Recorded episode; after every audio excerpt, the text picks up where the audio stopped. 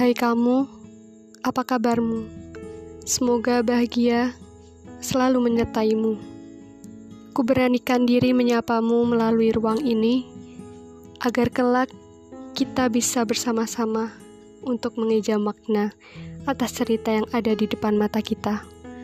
Ku tahu, berjuang sendiri itu teramat berat dan menyiksa diri. Maka dari itu, aku tak ingin melihatmu bersusah payah sendiri.